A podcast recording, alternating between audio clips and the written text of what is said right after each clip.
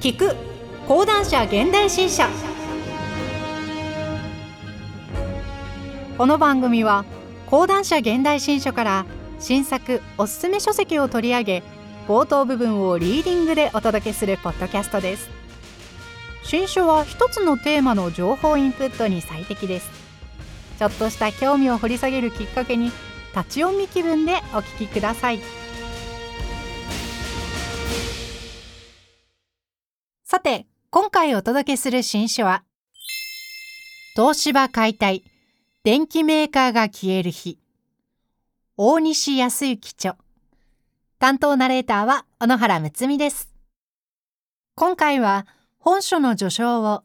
前半後半に分けてお届けします。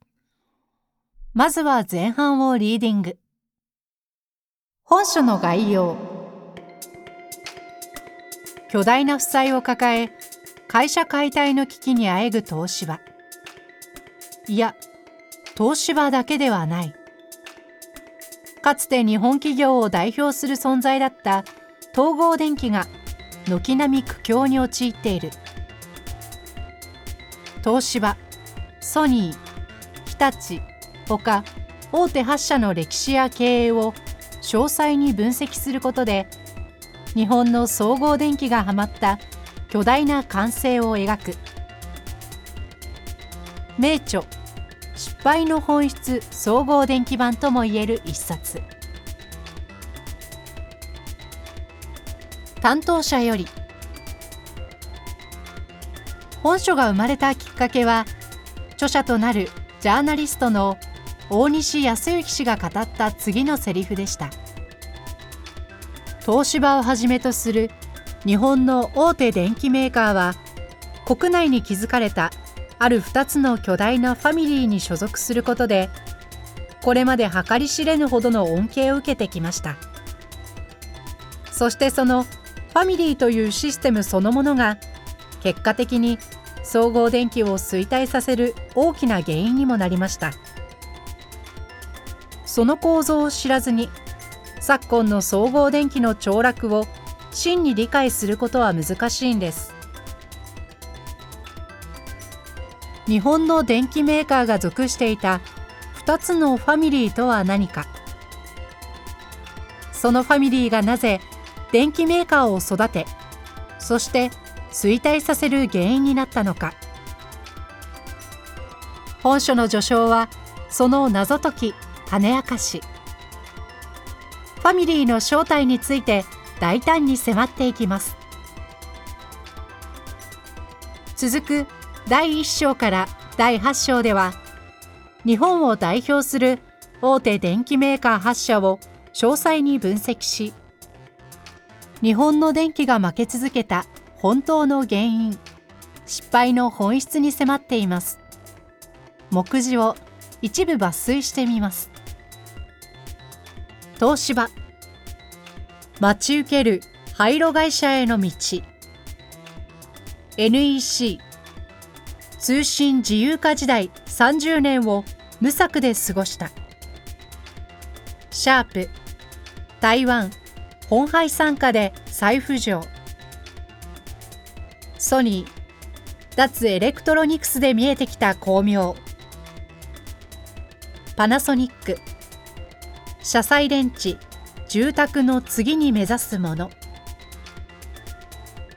日立製作所、技術の日立を過信し消費者を軽んじた。三菱電機、実は構造改革の優等生。富士通、新種の希少を失い既得権にしがみつく。表現に細心の注意を払いつつも、本書では次に危ないのはどこ、生き残る会社はといった点にも触れています。大西氏の言葉を借りるならば、そのヒントは適者生存、恐竜は滅ぶ、生き残るのは哺乳類といったあたりにありそうです。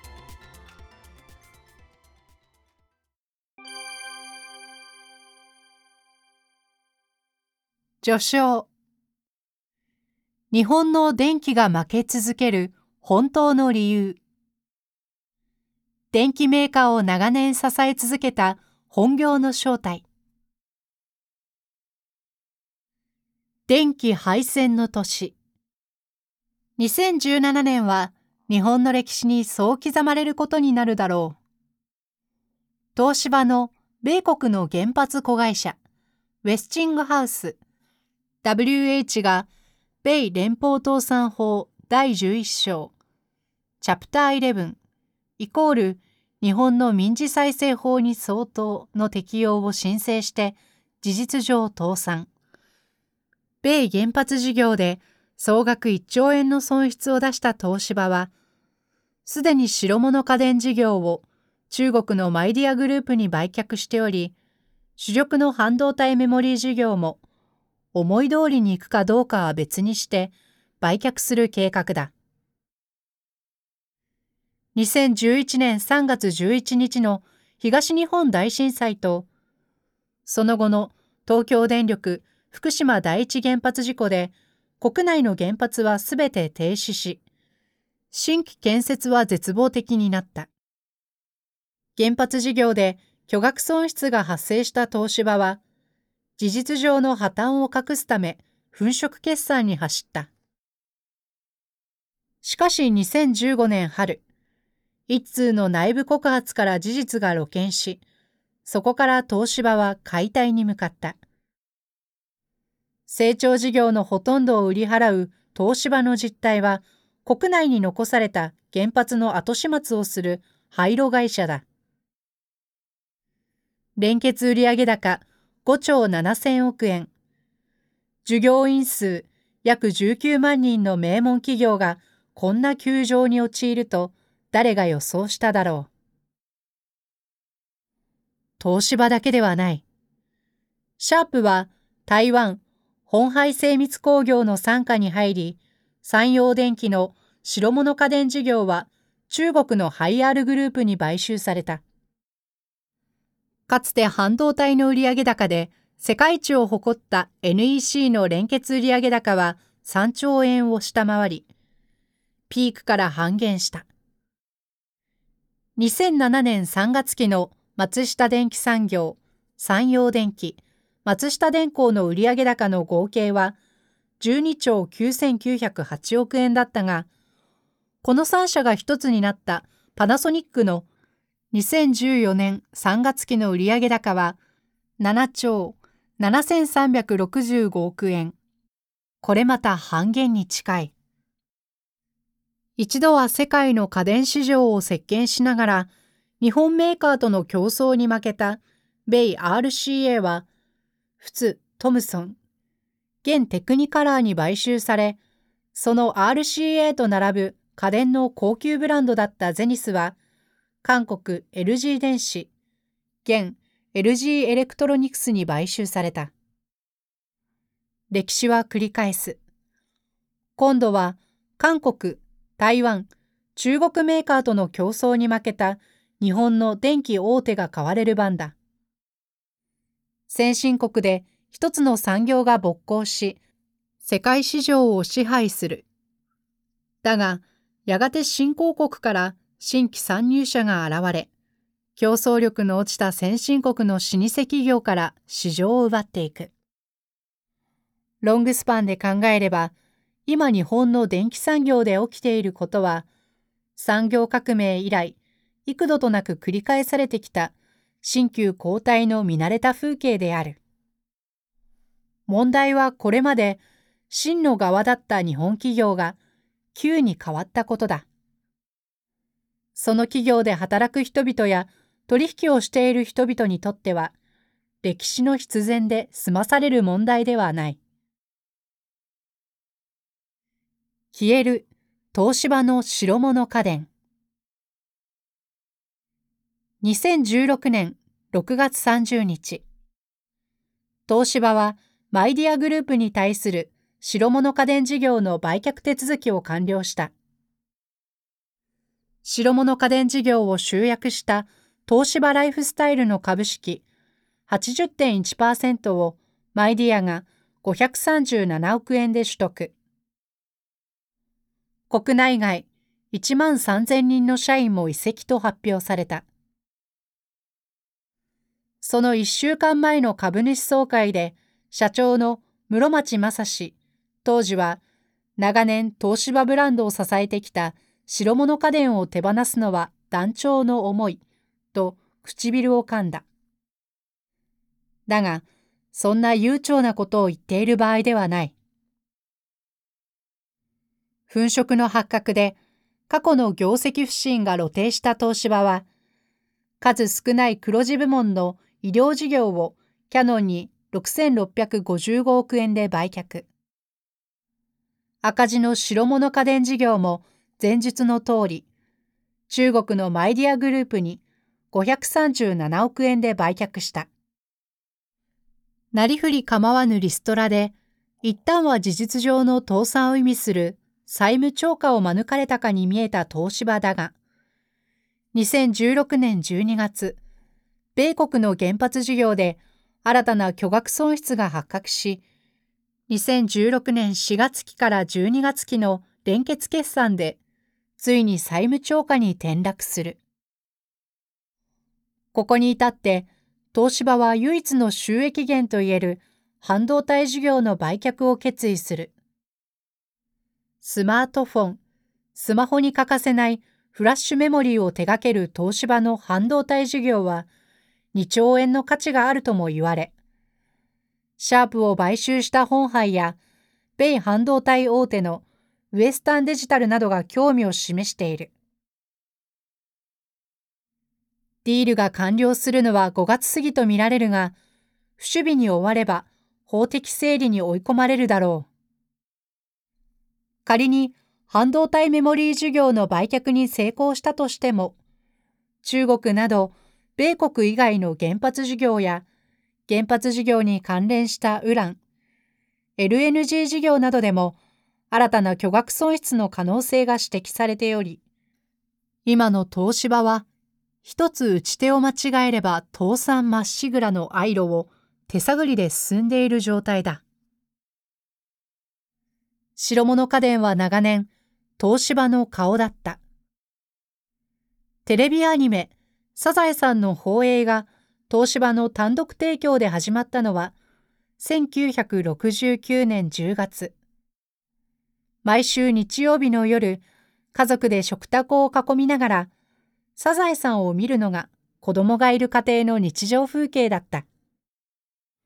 その合間に流れてきた光る東芝のコマーシャルソングを今も口ずさめる人は少なくないだろう。だが東芝は、膨大な時間と金をつぎ込んで構築した白物家電ブランドを、わずかごひゃくさんじゅうななおくえんで中国の新興企業に売り渡した。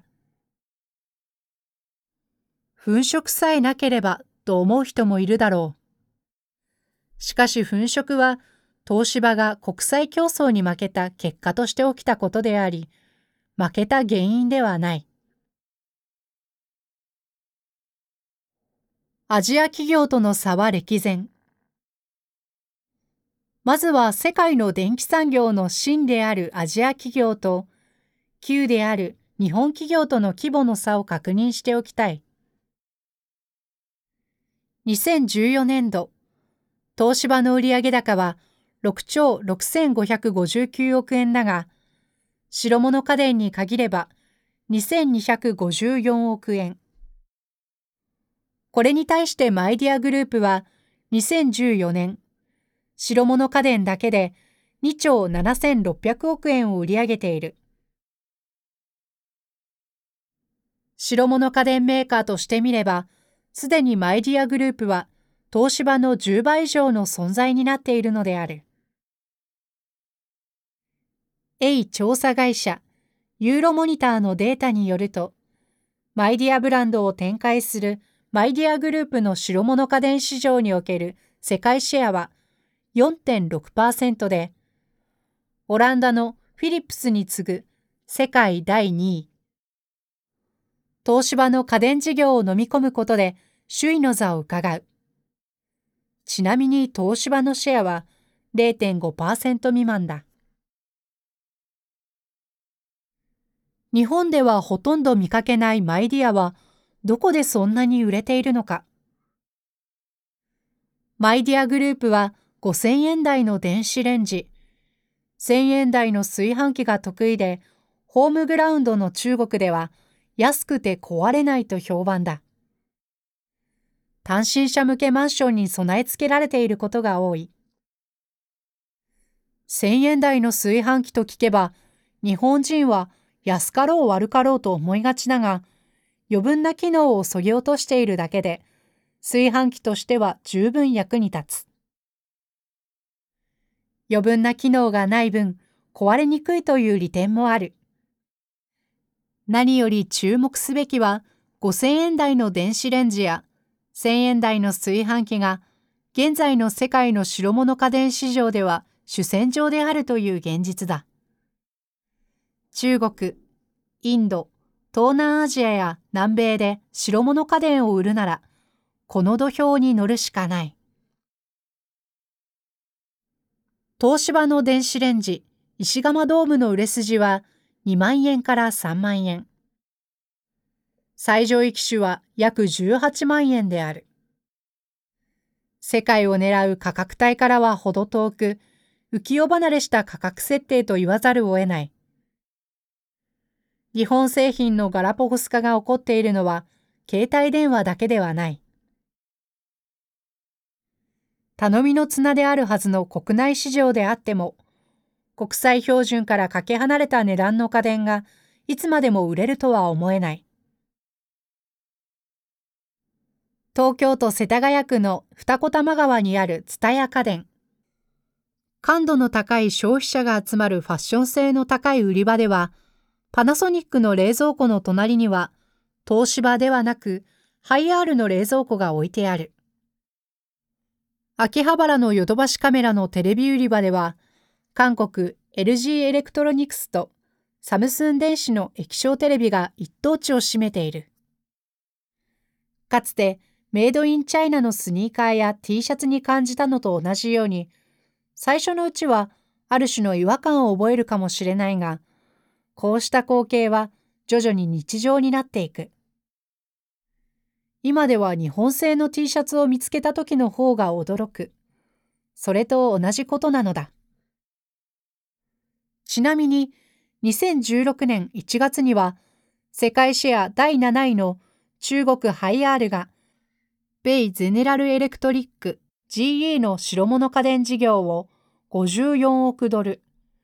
約ろくせんさんびゃくななじゅうおくえんで買収すると発表した。すでに三洋電機の白物家電事業を買収しているハイアールは、これでパナソニックを抜いてごいに浮上する。世界のベストごのうち、中国メーカーがにしゃ、欧州がにしゃ、米国がいっしゃとなり、日本メーカーは姿を消す。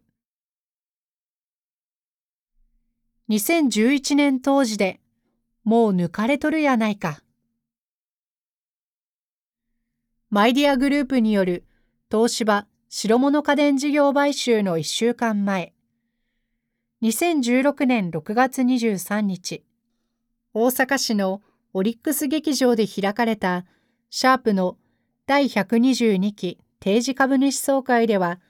台湾ホンハイによるシャープ買収が認められた。ホンハイはさんぜんはっぴゃくはちじゅうはちおくえんで、シャープ議決権の ろくじゅうろくパーセント を握る。払い込みが終わり、ホンハイナンバーツーの戴成吾氏がシャープ社長に就任し、ホンハイ主導の再建が始まった。日本の中には、経済産業省を中心に、日本の進んだ液晶技術を台湾企業に渡してはならないという反発があり、それを受けて、関西ファンドの産業革新機構がシャープへの出資に名乗りを上げた。一時は、国によるシャープ救済が現実味を帯びたが、シャープの主力校であるみずほ銀行は、土壇場でホンハイを選ぶ。ホンハイの方が出資金額が大きく、再建策にも具体性があったからだ。日立製作所、ソニー、東芝の液晶事業を統合したジャパンディスプレイにシャープをくっつけるという経済産業省が描いた再編は現実味に乏しかった。シャープが本杯の傘下に入ると、一部ではあの名門がアジア企業に買われたという落胆の声が聞かれた。しかし、感情を排して数字を見れば、この買収も極めて順当だ。シャープのにせんじゅうろくねんさんがつ期の連結売上高はにちょうよんせんろっぴゃくじゅうごおくえんだが、本杯のにせんじゅうごねんの売上高は約じゅうろくちょうえん。国内最大手の日立製作所、にせんじゅうろくねんさんがつ期、じゅっちょうさんびゃくよんじゅうさんおくえんすら上回る規模なのだ。シャープのにせんごねんの液晶テレビ年間生産台数はせんにひゃくまんだい。同じ頃、本杯のデジタル機器の受託生産台数は年間じゅうおくだいに達していた。中国・深センを中核とする巨大工場では、アップルのスマートフォン iPhone がいちおくだい、米・デルのパソコン、ソニーのゲーム機をはじめ、世界中のハイテクブランドが量産されている。にせんじゅういちねんはちがつ、本杯と提携交渉をしていたシャープの町田克彦会長、当時は台北にある本杯の技術開発拠点を視察して度肝を抜かれた。シャープの工場でもまだ珍しい最先端の日本製、製造装置が巨大な工場にずらりと並んでいたからだ。本杯はこれらの生産装置を見事に使いこなし、精密な iPhone を驚異的なぶどまりで量産していた。もう抜かれとるやないか。町田は本杯を格下と見てきた自分を恥じた。あれだけ精密な機械をあの台数、あのぶどまりで生産できる日本メーカーはない。日本メーカーの生産単位はメガひゃくまんだが、彼らはギガじゅうおく。桁がみっつ違ったら勝負にならん。この認識がだいさん章で詳述するように、町田を本杯との提携に走らせるのである。しかし交渉が始まったにせんじゅうにねんの段階では、町田を除くシャープの経営陣は、まだ本杯を格下と見ていた。我々が持つ最先端の液晶技術が欲しいだけ。彼らと組んでも、こちらが得るものはない。業績悪化の責任を取って代表権のない相談役に退いた町田に、社内を説得する力はなく、現場のおごり高ぶった態度が交渉を難しくした。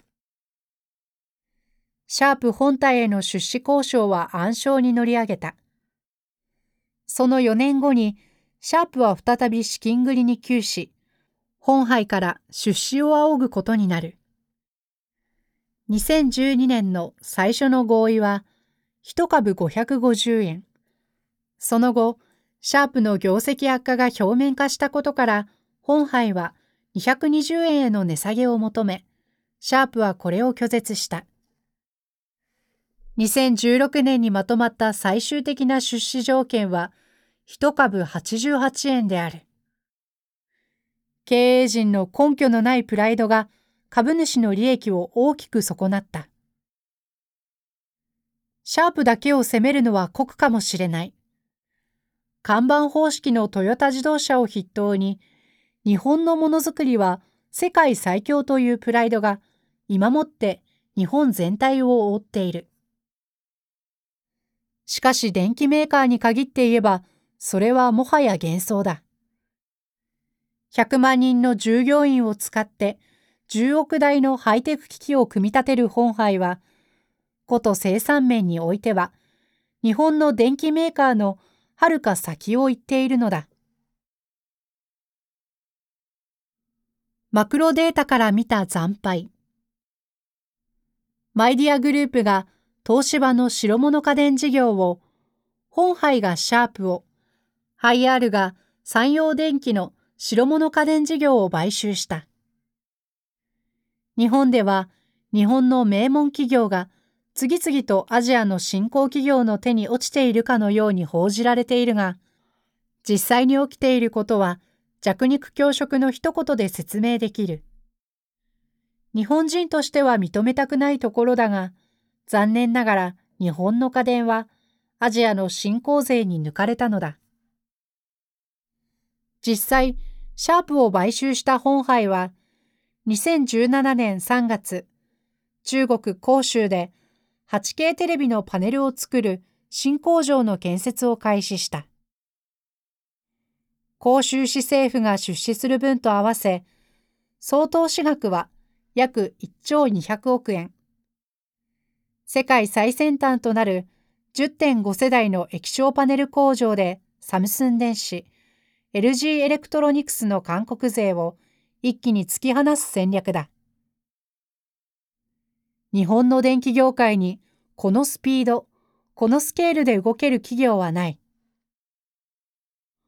それはマクロのデータを見てもはっきりしている。にせんじゅうごねんの日本の電子工業の貿易収支はいっちょうえんの赤字に陥った。テレビ、パソコン、スマホから半導体、電子部品まで全部ひっくるめた電子工業製品の輸入が輸出をいっちょうえんも上回ったのだ。日本のバブル経済が崩壊する前のせんきゅうひゃくきゅうじゅうねん頃まで、電機は自動車と並ぶ輸出の両輪だった。せんきゅうひゃくきゅうじゅういちねんはテレビや ディーブイディー レコーダー、ビデオカメラ、デジカメの輸出が好調で、電子工業は実にきゅうちょうにせんおくえんの貿易黒字を稼ぎ出している。それがわずか四半世紀足らずの間にじゅっちょうえんも収支が悪化し、赤字に転落してしまった。財務省輸出貿易統計によると、リーマンショック前のにせんろくねんにいっちょうごせんろっぴゃくろくじゅうおくえんあったテレビなど映像機器の輸出は、にせんじゅうごねん、さんぶんのいち以下のよんせんはっぴゃくろくじゅうごおくえんに落ち込んだ。携帯電話に至っては、いっちょうななせんよんひゃくさんじゅうおくえんの貿易赤字である。アップルの iPhone は、ホンハイが中国で作っており、米 Google の基本ソフト、Android を搭載したスマートフォンも、ほとんどが海外製だ。情報通信ネットワーク産業協会 シーアイエージェー によると、にせんじゅうごねんどの携帯電話の輸入額はいいっちょうななせんよんひゃくごじゅうごおくえんに達した。輸出はたったのにじゅうよんおくえんである。負けたのは本業ではなかったから。今からにじゅうごねん以上前、半導体産業でも家電と同じことが起きた。せんきゅうひゃくきゅうじゅうねん、世界の半導体メーカーの売上高ランキングでは、いちい エヌイーシー、にい東芝、さんい日立製作所と日本勢がトップスリーを独占した。上位じゅっしゃのうち、実にろくしゃが日本メーカーだった。しかし、にせんじゅうごねんのトップスリーは、インテル、サムスン電子、ティーエスエムシー。上位じゅっしゃに名を連ねたのははちいの東芝だけである。調査会社 アイシーインサイツ の調べによる。携帯電話もスマートフォンが普及し始めたにせんねん頃までは、エヌイーシー、パナソニック、シャープといった日本メーカーが世界シェアの上位に顔を出していたが、にせんななねんにアップルの iPhone が登場してからは、世界のトップじゅうから弾き飛ばされてしまった。それでは、なぜ日本の電機大手は、半導体や家電や携帯電話でトップの座から転がり落ちてしまったのだろうか。一言で言えば、それらの授業が各社にとって絶対に負けられない本業ではなかったからである。にせんじゅうごねんの半導体トップごは、インテル、サムスン電子、ティーエスエムシー、エスケー ハイニックス、クアルコム。サムスン以外はいずれも半導体専業だ。つまり、これらの企業は半導体事業で敗北すれば倒産は必至だ。インテル最大の戦略転換である半導体メモリーからマイクロプロセッサーへのシフトを主導し、にせんじゅうろくねんさんがつに亡くなった元 シーイーオー のアンディ・グローブは、その著書Only the Paranoid Survive、編集教だけが生き残るの中で、編集教的な集中力で製品を開発し、投資し、競合相手を徹底的に叩き潰すことが、半導体産業の中で生き残る唯一の道だ、と語っている。だが、充電から家電まで、幅広く手掛ける日本の総合電機に、編集教はいなかった。半導体はいくつもある事業の中の一つに過ぎず、失敗しても会社が潰れることはないという甘えの中で経営が行われていた。せんきゅうひゃくはちじゅうごねんからせんきゅうひゃくきゅうじゅういちねんまで、半導体の売上高で世界一だった エヌイーシー は、その後、ディーラム、ダイナミックランダムアクセスメモリー、コンピューターなどに使用される半導体の一種で、記憶保持動作が必要な随時書き込み読み出しメモリーで、サムスン電子などに惨敗し、せんきゅうひゃくきゅうじゅうきゅうねんには主力の ディーラム 事業を本体から切り離し、同じく日立製作所の ディーラム 事業と統合して、エルピー ダメモリーを設立した。この決断をした エヌイーシー の西垣浩二社長当時は、撤退を決めた理由を、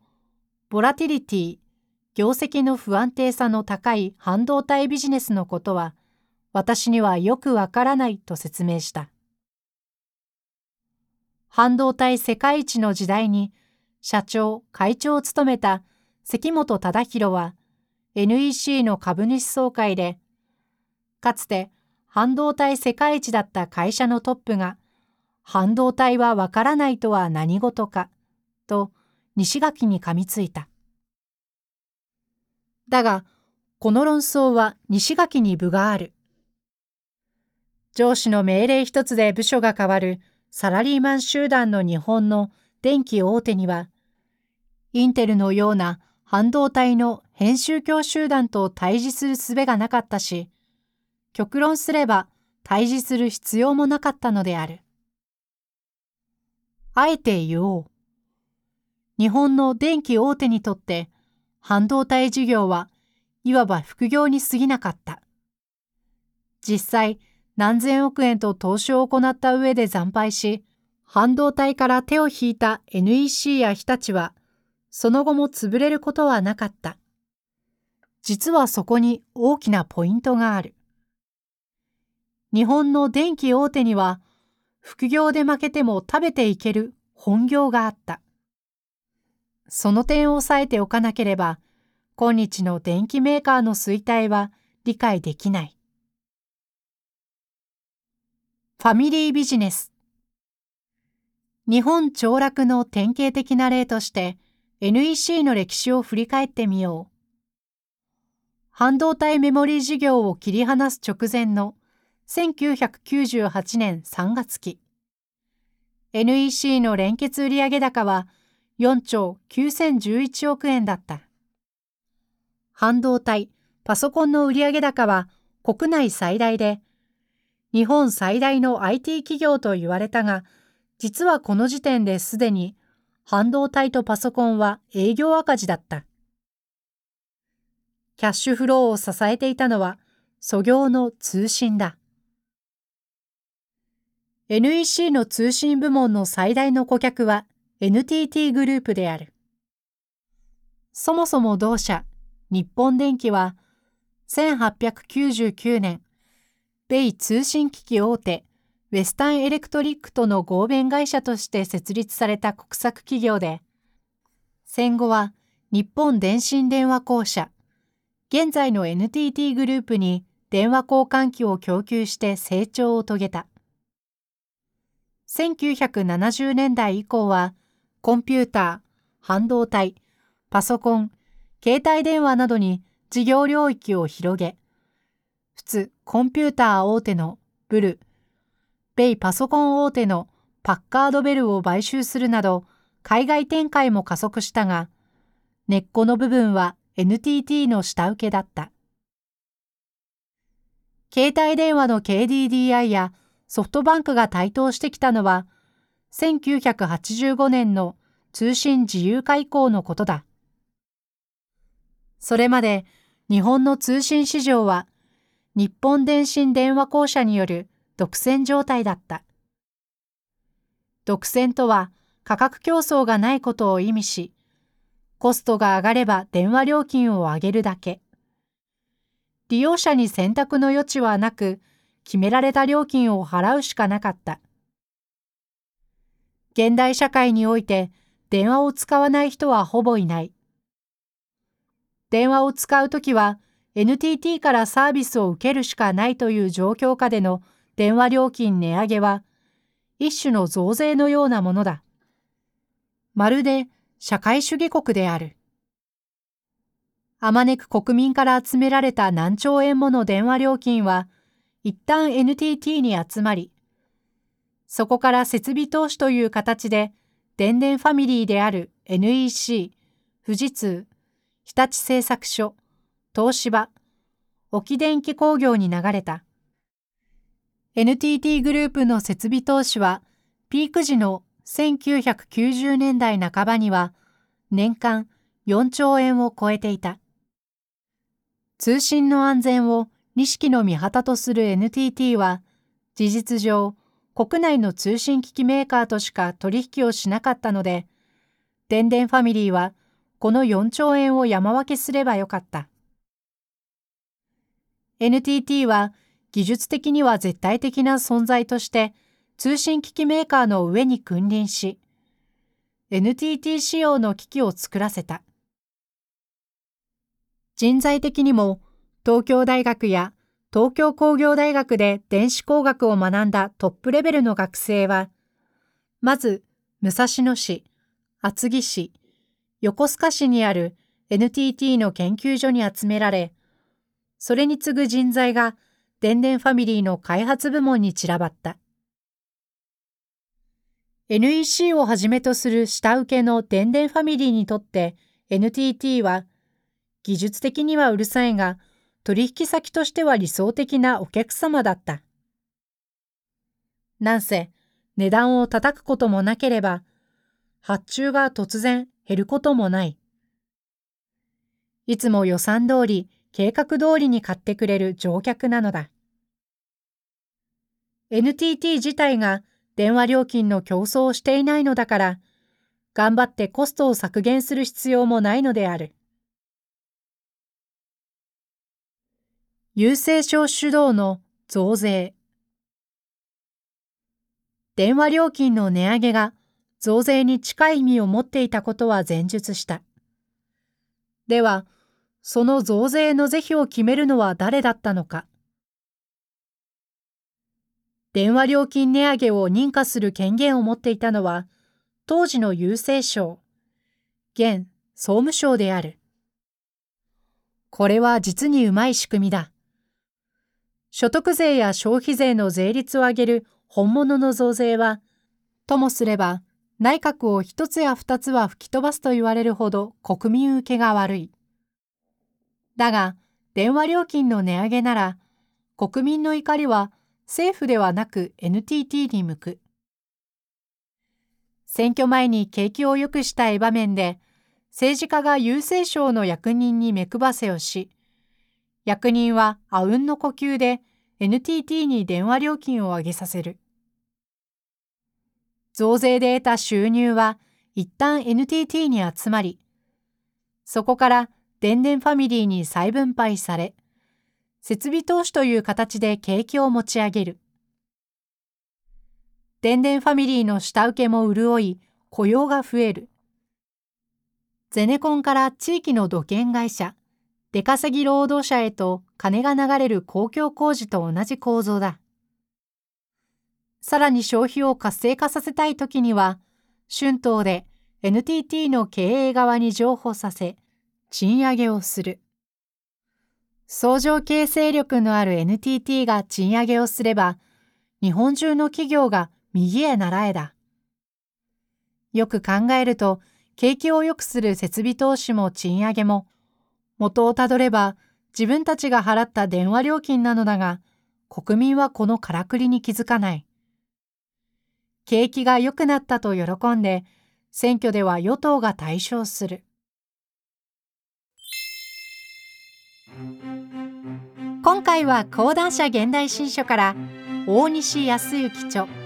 東芝解体、電機メーカーが消える日をお届けしました。序章の後半は次回お聞きください。ぜひ街の本やオンライン書店などでお求めください。また、本の内容をすべて音声で聞けるオーディオブック版も配信中です。配信サイトは オーディオブックドットジェーピー です。こちらもぜひお聞きください。